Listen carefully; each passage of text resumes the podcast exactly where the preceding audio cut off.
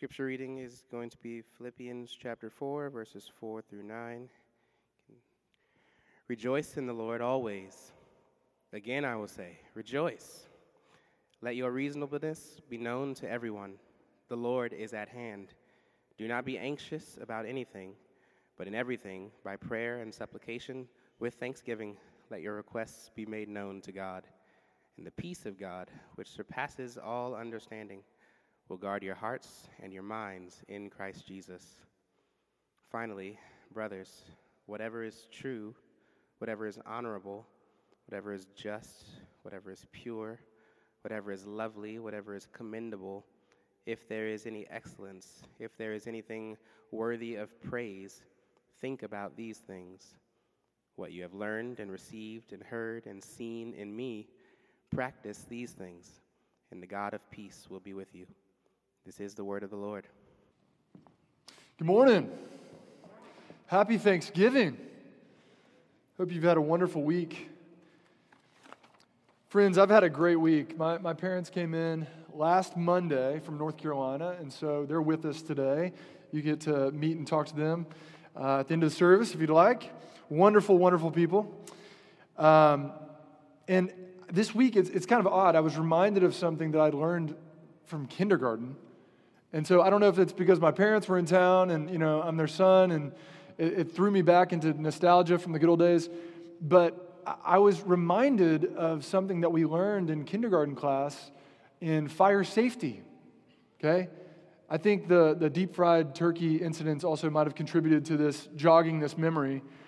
But if your clothes catch on fire, there's three steps stop, drop, and roll. That's right.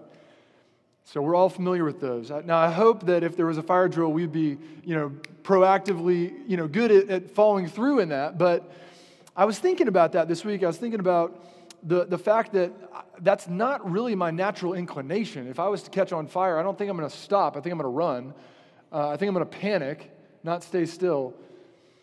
And, uh, and it relates to what we're looking at in Philippians 4 this morning we really have to prepare our minds. We have to be deeply ingrained with certain things because when a, when a crisis hits, we need to know how to respond and respond quickly and respond in a God glorifying way.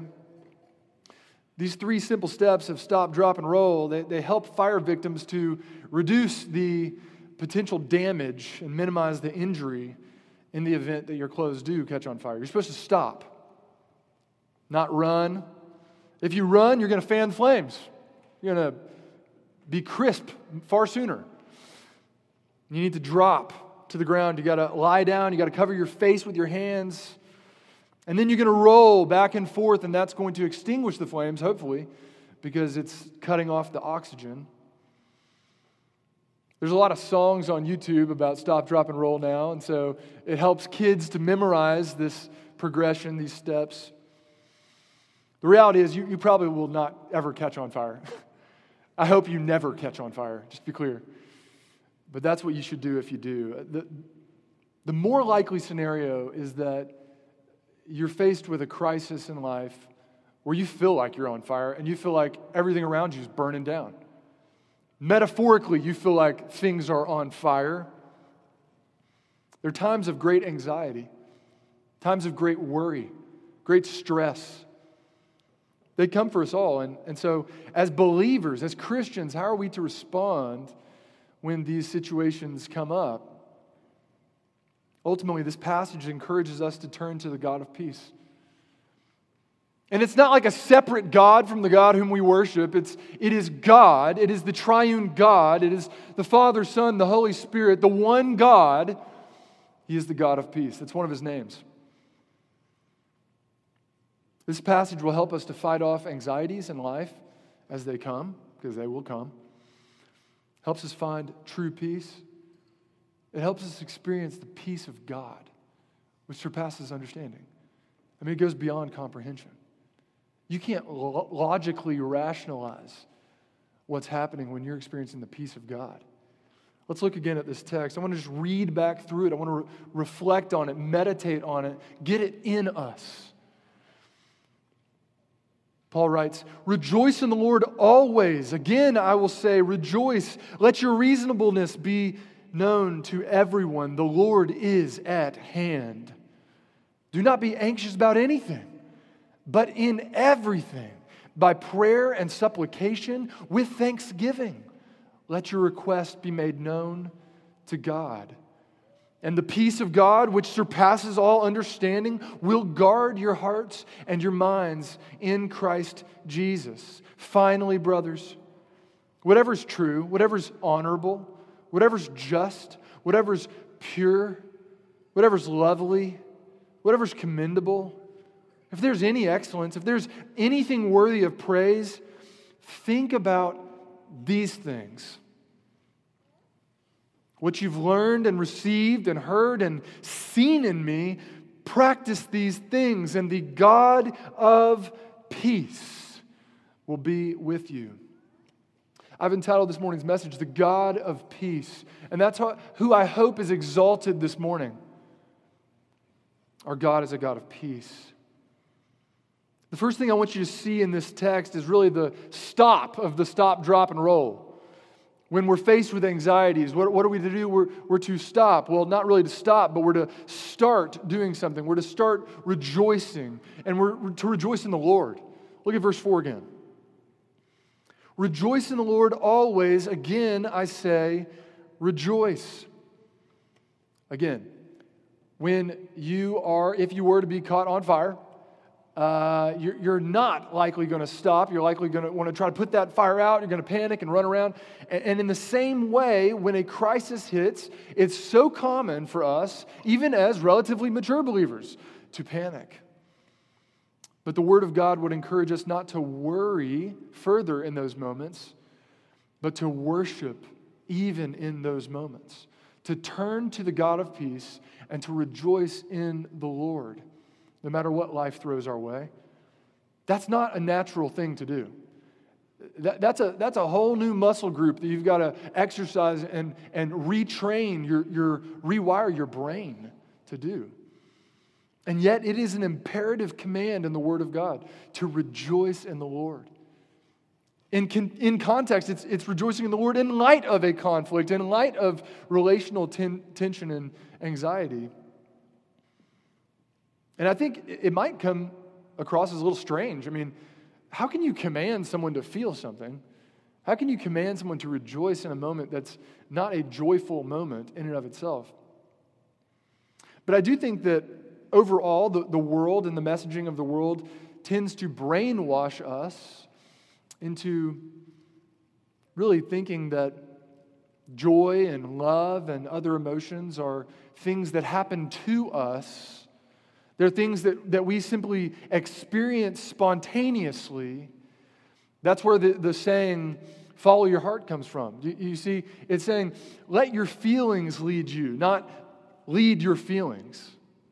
Not, not lead your emotions, not take the reins of how you're feeling. And the Bible just, it doesn't say that. It doesn't say follow your heart at all. It says do the exact opposite. We're commanded to love the Lord our God with all our heart, mind, soul, strength, to love our neighbor as ourselves. These are commands.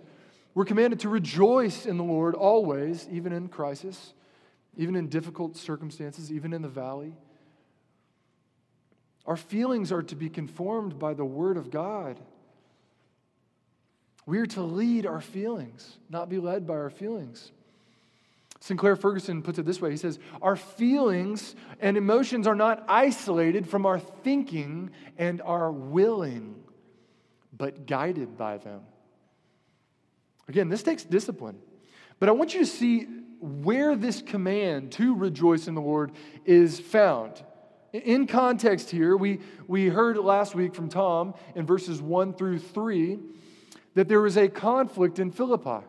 Paul's addressing it. He even brings up who is in the conflict. It says that uh, Euodia and Syntyche were two people in particular that were to agree in the Lord. They were to find reconciliation and common ground in God and in His Word. And it reminded us that there's conflict. I mean, we have relational conflict, don't we? Thanksgiving sometimes is a, a time that's joyful and fun, but you get families together and there's, some, there's sometimes some tension. Even we as believers a, within a church, we can have relational conflict at times, and we've got to deal with it. But I think it's interesting that, that Paul says not only are they to agree in the Lord, but they are to rejoice in the Lord in context of a disagreement, in context of a conflict. Why are they to rejoice in the Lord? Because the Lord Jesus Christ reconciled them to a holy God. And the Lord Jesus Christ is able to reconcile them to one another. Praise God. Paul is encouraging them to rejoice in the Lord, and he is repeating the command. He says, Rejoice in the Lord always. Again, I will say, rejoice. He's trying to emphasize the importance of continually rejoicing in the Lord as it relates to anxiety and relational tension. He says, Rejoice in the Lord always. Meaning, rejoicing in the Lord is not just something to do when the, the fire alarms are going off and there's a crisis and it's like, what do I do? Oh, yeah, rejoice in the Lord. No, rejoicing in the Lord is something that we're to do continually. We're to continue to set our eyes and our gaze on Christ and his person and his work and the gospel, and we are to rejoice.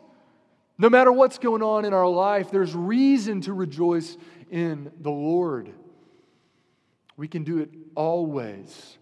It's not just a reaction to anxiety, it is proactive activity to guard against anxiety. Paul prescribes the frequency, saying, Do this always. And it's not the only place in the New Testament that he does this. First Thessalonians 5, he says, Rejoice always. Pray without ceasing. Give thanks in all circumstances. This is the will of God in Christ Jesus for you. Again, we have good reason to rejoice in the Lord. Friends, you, you and I are going to experience more relational tension, conflict between you and another person, even believers at times. We're going to have to reconcile many, many times. But Jesus Christ, you will never experience that with him. He's never going to sin against you. You're never going to have to go reconcile uh, with him because he has sinned against you. He, he's never going to slander you. He's never going to gossip against you. He's never going to speak ill of you. He's never going to harm you with his words or with his actions. He has come not to create conflict with us, he came to resolve the conflict that we had with God because of our sin. He came not to condemn us, he came to save us.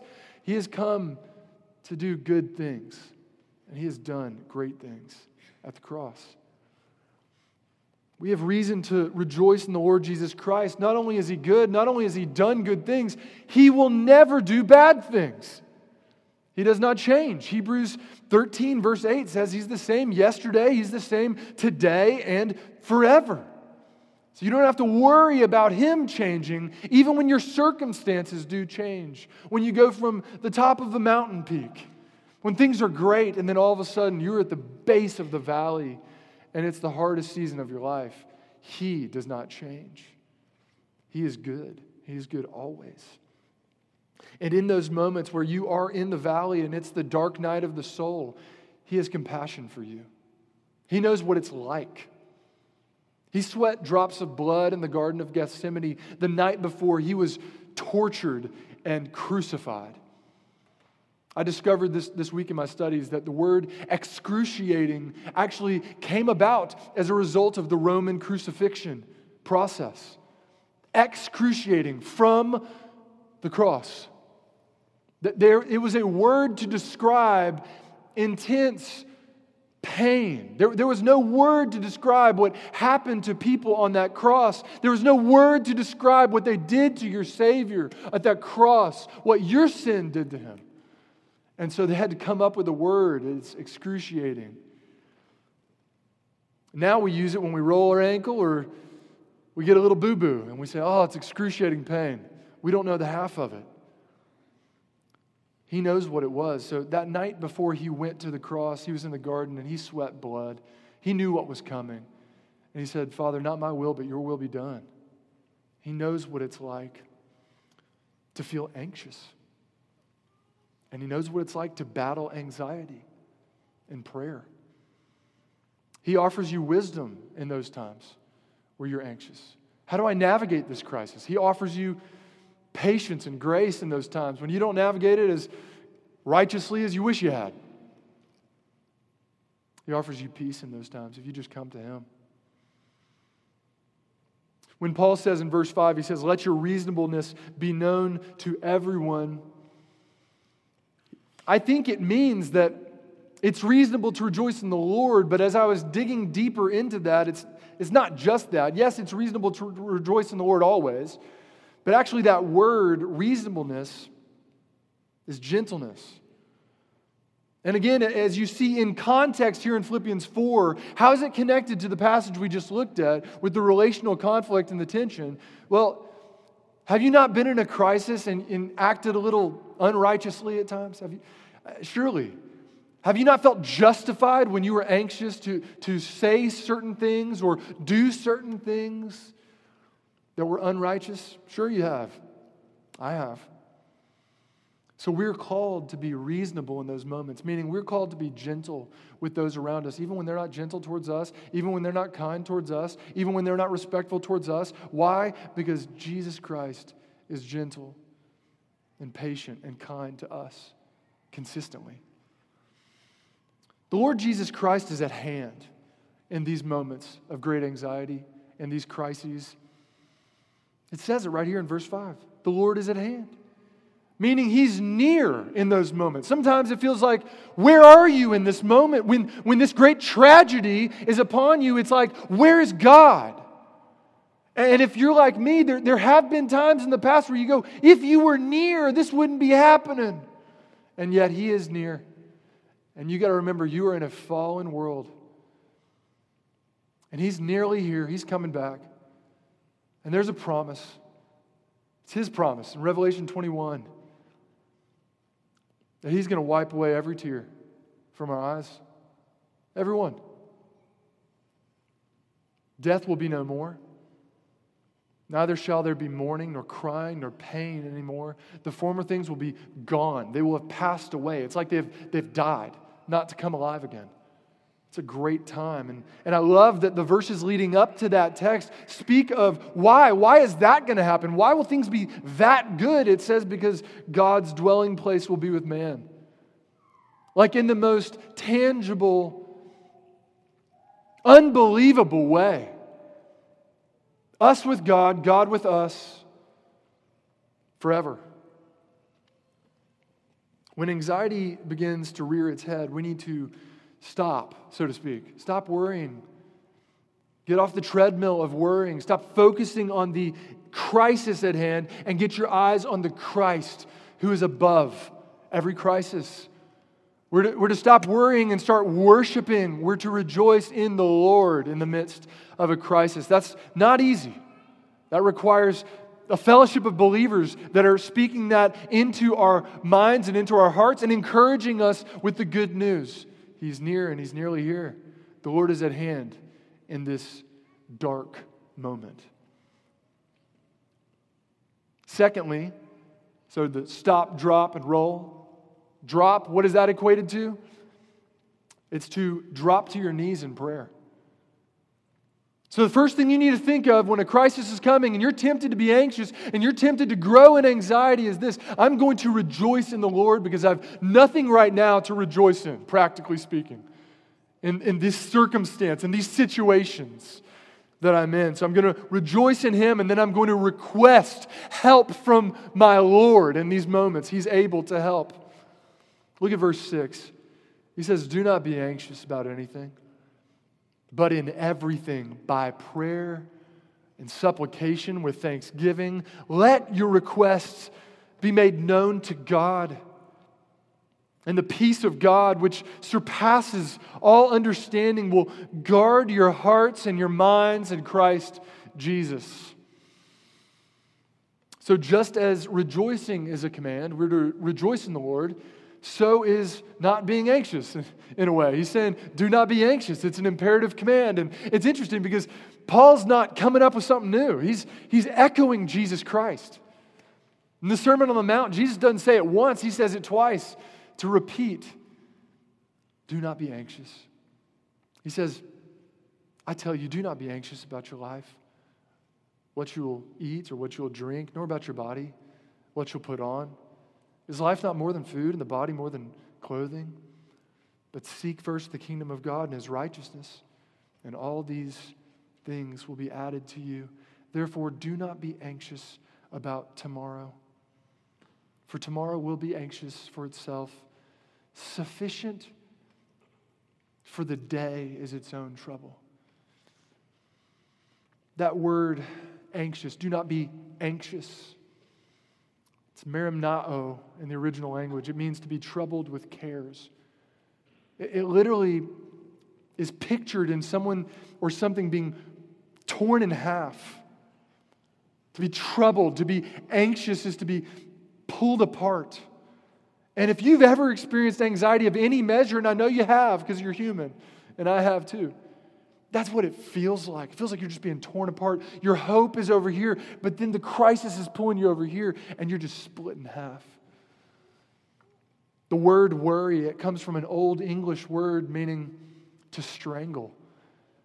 And man, if you've ever experienced really severe anxiety, that's what it feels like. It just feels like the life is being strangled out of you. And, and God doesn't want that for you. He knows that you're going to battle with it in this fallen world, but, but He wants to save you from it. He wants you to turn to the God of peace in the moments of anxiety. He wants to help. He wants you to go to Him in prayer. The reality is, we're not to be anxious about anything. In other words, we're never justified in being anxious about something. It's never like, well, no, this I should be, I should, I'm justified in being anxious about this. No, be anxious for nothing. But that doesn't mean we're not going to be anxious, does it? There's going to be plenty of times where we're anxious. Plenty of opportunities to grow in anxiety and let it rule and reign over us. And so we have to train our minds. We have to be renewed through our minds of truth in those moments. What do we turn to? The God of peace in prayer. We're not to feed our anxiety in those moments. We're not to passively allow it to linger or loiter. We're not to say, hey, have a seat on my couch in my heart, in my mind. No, you're to kick them out the front door by turning to God in prayer. We're not to abide in our anxieties. We're not to live in them. We're to fight, to abide in Christ in those moments and live in Him, to rejoice in Him, to let your request be made known to Him. I mean, friends, I can't tell you how many times I just cry out, Help! Help! This seems like a lot. I'm burdened, Father. Jesus, I'm, this is, I feel tense. I need your help. Alleviate these worries. And then I just name them specifically. I'm worried about this. I'm worried about the future. What are we going to do here? What are we going to do there? How are we going to handle this situation? What if this happens? And he wants you to just walk through all those things with him, not because he doesn't know. He knows, he sees your heart, he sees your mind, but he wants to relate to you as a loving father and a child. He loves us. He's not like a boss in corporate America who says, Don't bring those things to me. Those are small matters. Those need to be dealt with with the lower caste employees. He says, Bring them all to me. He says, Cast them all on me. He said, I'm strong enough to bear them all. I'm wise enough to handle them all. Just come to me. There's never a point in your adult life, you never reach a point of maturity, which we talked about recently in Philippians earlier, a couple weeks ago. There's never a point where you reach a point in your maturity in your Christian faith where you are now able to bear your anxieties by yourself. There's never a point where He doesn't want you as a child of God to come and say, These are all yours. I can't handle these. I need you to help me navigate these things wisely, righteously, in a way that glorifies you, in a way that shines a light to the world around me. Because the reality is, the darkest night of your soul is one of the most evangelistic opportunities and ministries that God could ever give you. It's not when things are good, when people look and they go, wow, they're so godly. Think about Job. Satan said, Hey, if we mess with this guy, he'll stop rejoicing in you. If we take away everything from this man, including his family, his home, he'll stop worshiping you. He didn't stop. And he dialogued with God, didn't he?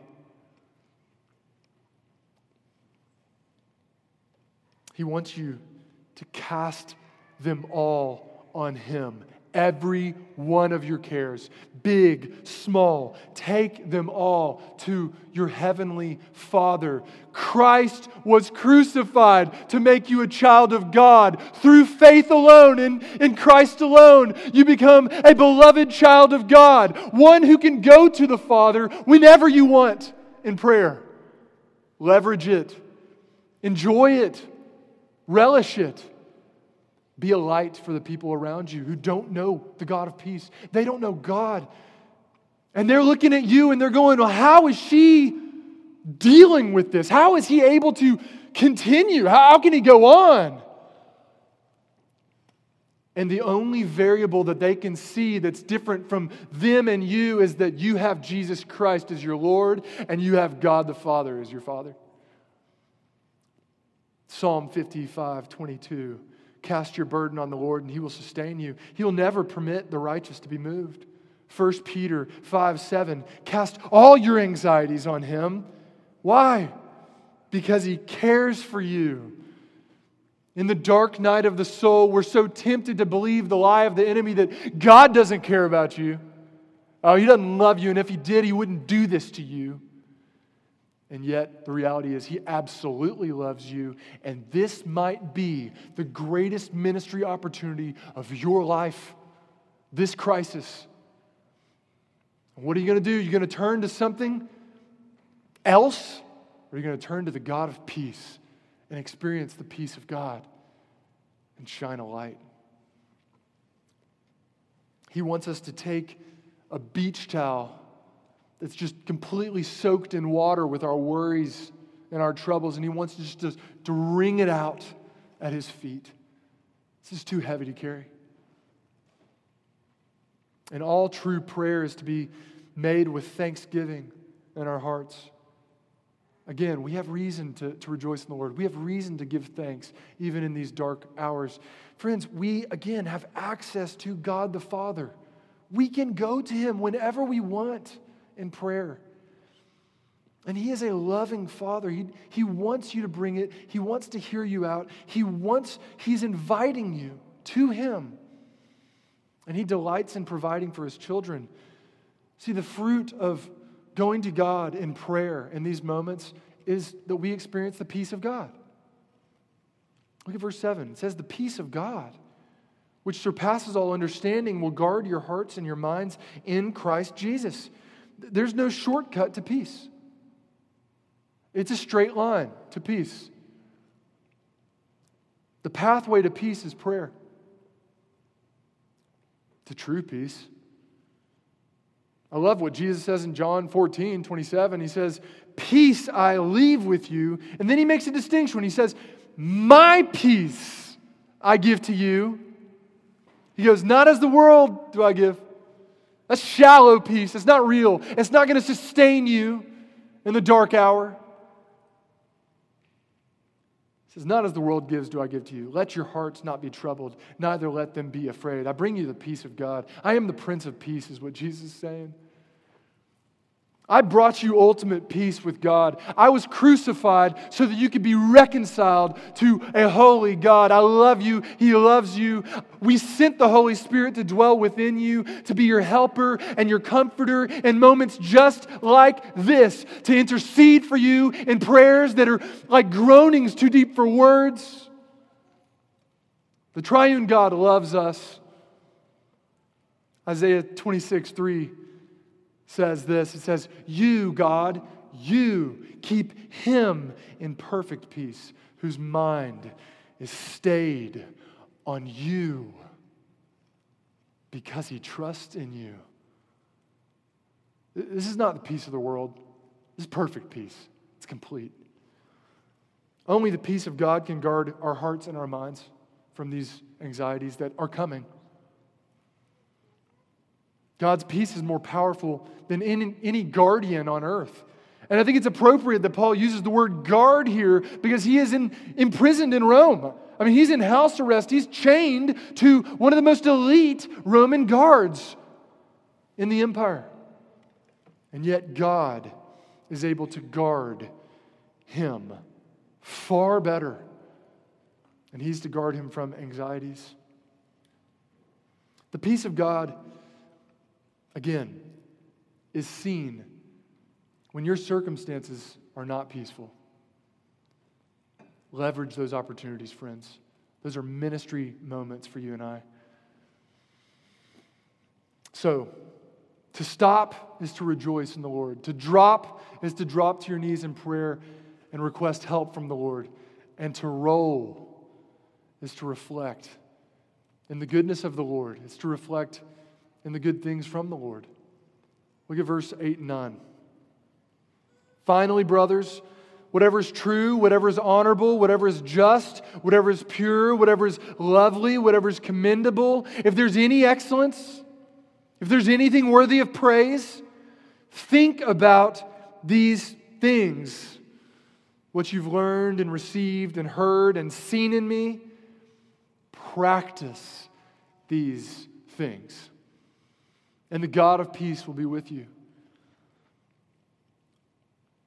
So, we as believers are not just to sing to the Lord, we're not just to bring our anxieties to the Lord, to pour them out on Him, but we are to be filled with the good things of the Lord in those moments. We're to fill our minds with truth, with things that are praiseworthy. We're to meditate and reflect on them.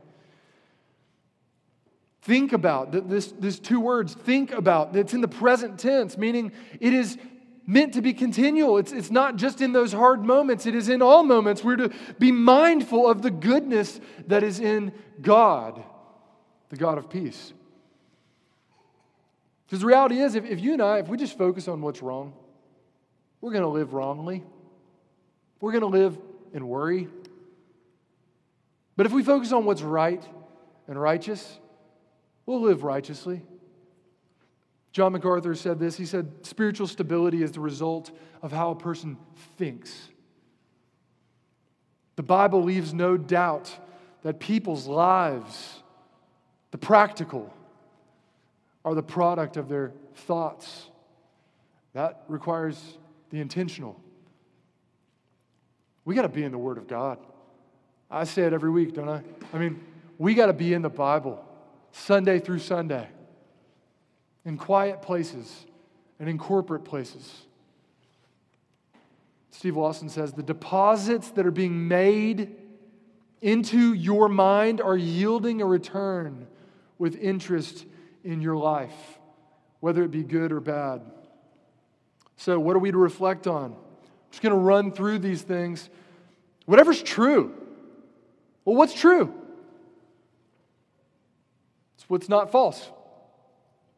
Well, how do we know what's true from false? Our discernment comes from being in the Word of God. Because the Word of God is truth. Jesus says in his high priestly prayer, John 17, Your Word is truth. That they are to be sanctified in the truth. And the Word of God is the truth. There is no growth, there is no maturity, there is no sanctification, there is no better battling anxieties in this world apart from the Word of God. Think about what's true in these moments. Think about the promises of God in these moments. Think about the fact that Jesus Christ is not far but near in these moments. Think about the fact that these moments remind you that you, you're not home. But when He comes, He'll make all things new. I mean, these moments are helping us long for His return and not get lost in this broken and fallen world trying to find our home here. We're not there yet. He's coming. Think about what's honorable. Whatever is honorable. The, the, word honorable, it means high morality. It means something that's dignified. It means that we, we think about things that are in heaven, not on earth. It means, it means that we get our minds out of the gutter and into heaven, into the things above where Christ is, seated at the right hand of God. We're to think about what's just. And that word just means right, upright, holy. It means that which conforms to God's law. It's fair. It's, it's kind of interesting. I, especially on Black Friday, you know, all I'm thinking about is the great deals. I'm not thinking about what's just. I'm not thinking about what's fair. I'm thinking about give me the 30% off on that. That'd be great. Give me 50% off on that. It's better. But God rejoices in what's fair. He loves an equal measure. That, that word just in the ancient times was used on the scales in the marketplaces.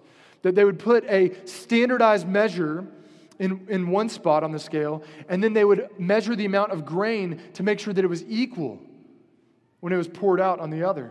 God loves just things.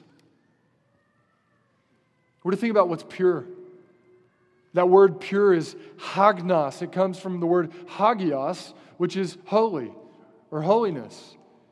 So, so what's, what is purity? It's something that's set apart, it's holy, it's, it's not impure, it is righteous. We're to fill our minds with what's wholesome. There, there's so much that's just not wholesome. I mean, I, I was driving past the Cinemark recently and, and I was talking to my wife, and I was like, I just feel like I can't I can't go to movies anymore. It's like it just gets worse what's, what's being put into the, the, the movie theaters. It's just hard to find something that's wholesome. There, there's so much leaven of evil and immorality within so much of the, the media and the, the movies and things that are being produced today. It's hard to find anything wholesome. And we've really got to be careful with that because everything that we take in through our eyes and our ears is affecting us. I mean, we're becoming what we're beholding. Are you growing in purity or, or impurity?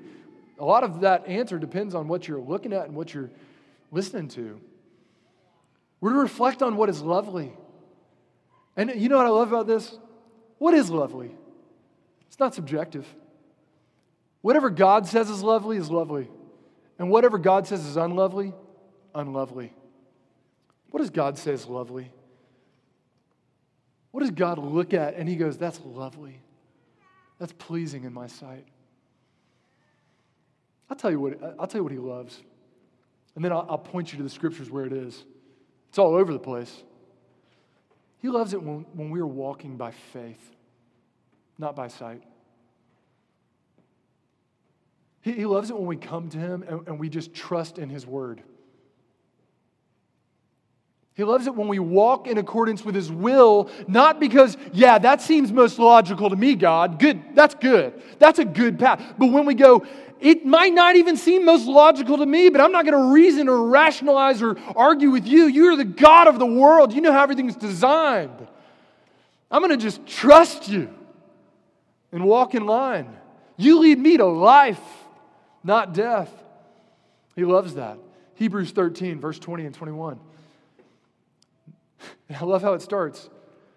Now may the God of peace, there he is, who brought again from the dead our Lord Jesus Christ, the great shepherd of the sheep, by the blood of the eternal covenant, equip you with everything good that you may do his will, working in us that which is pleasing in his sight. That's lovely to God. What's commendable? It says, reflect on whatever is commendable. Think about the things that are good. Think about the things that are easy to recommend. Think about the things that are highly regarded by God and are well spoken of in His Word. He says, if there's anything excellent, and the thing is, sometimes you're in a situation where it is like so dark and discouraging that you're looking around and you're like, is there any excellence in this situation? And in those moments where you're going, I don't see anything excellent, look to Him. He's excellent, always. Our human tendency is to reflect and get bogged down with all that's terrible. You know why? Because it's a fallen world. I mean, things are pretty terrible most of the time. in this fallen world. There's some good moments, but we're not home yet. And so we have to discipline our hearts and our minds to think about the things that are good, the things that are excellent. And friends, the more we reflect on the, the excellent things, it's going to change the way you live. It's going to change the conversations at your dinner table. I mean, it's just going to change things. And then people who are being discipled by you, who are watching your life, who are sitting at the table with you, are going to go, man, they're like rejoicing even when things are hard. They're talking about excellent things, and they're going to begin to realize all I talk, talk about is the bad news that's on television, and most of it's bad because it's a fallen world. We're not home yet, but He's coming. He says, reflect on anything that's worthy of praise. I mean, this requires we really take time to think this, this isn't just a quick boom, boom. This is a meditate. What's worthy of praise? What, what is the good right now? What is the good of the goodness of the Lord? What is the goodness from the Lord that I can be, praise God for? Praise God for this. And again, in those dark moments, and you're going, I don't know, I just don't know. Get your eyes on Jesus Christ. He is worthy of your praise always and forever. And really, these eight marks of things that we're to reflect on, they're just virtues of Jesus Christ. They're just a description of our Savior. They're just a description of the God of peace. Look to God when you're anxious. It's one thing to know what to do stop, drop, and roll, right? It's another thing when you catch on fire. Will you practice what you preach? Will you put into practice what you've learned? Will you be not just a hearer of the word, but a doer of the word?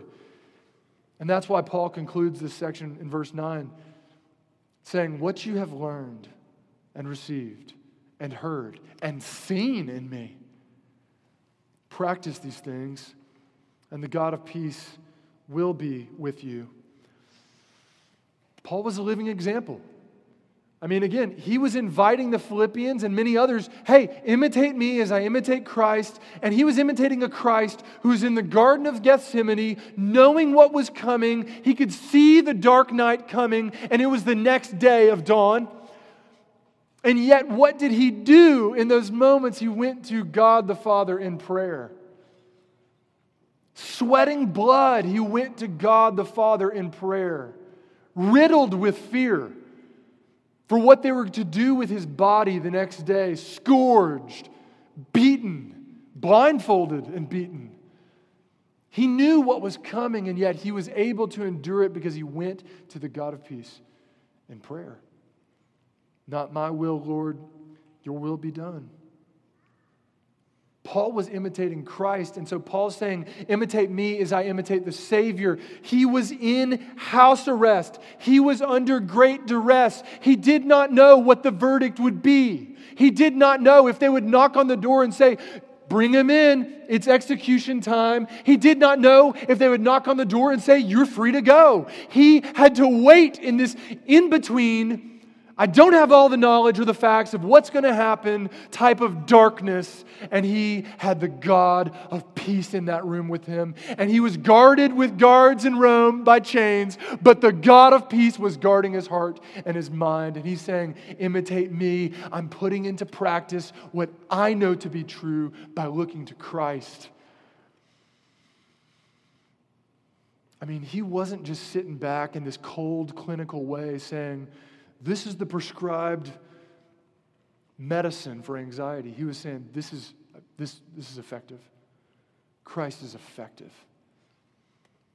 He wanted them to know the God of peace the way he did, so that the people in darkness in Philippi could have peace with God, that they could be reconciled to God, that they could be saved, first and foremost. And after that, that they too, with their worries, could turn to the God of peace and experience the peace of God. This passage is equipping us. I mean, if we look ahead and we look to 2024, and we say, that year will be better. I'm going to cut out these people in my life that, that's negative, and, I, and I'm not going to have the same situations that were difficult as last year. We're past that now. If we put our hope in 2024, we'll be discouraged, we'll be left disappointed. But if we put our hope in the God of peace, who's with us always to the end of this anxious age, we'll navigate this, this new year with peace amidst trials together. We need to be open with our God. We need to keep our Bibles open. And we need to be open with one another. Anxieties are sure to come. The God of peace will never leave us. Let's pray. Father, we thank you for giving us direction on where to turn when we are in the dark night of the soul, when we are filled with fear and worry and anxiety.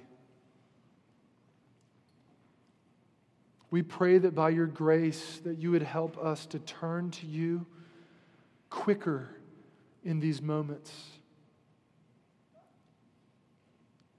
We pray that you would help us to bear one another's burdens in those moments, to exhort one another with truth, to come alongside one another with compassion, to sit with one another in silence, hold one another's hands, be present as you are always present with us. Remind one another that we're not home yet. Remind one another of what is on the horizon for those who have their faith in Christ. Remind one another of the ministry opportunity that is at play in the suffering.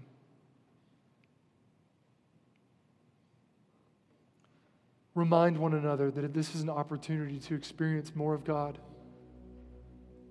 the God of peace, to experience the peace of God, which goes above and beyond our comprehension. In Jesus' name we pray. Amen.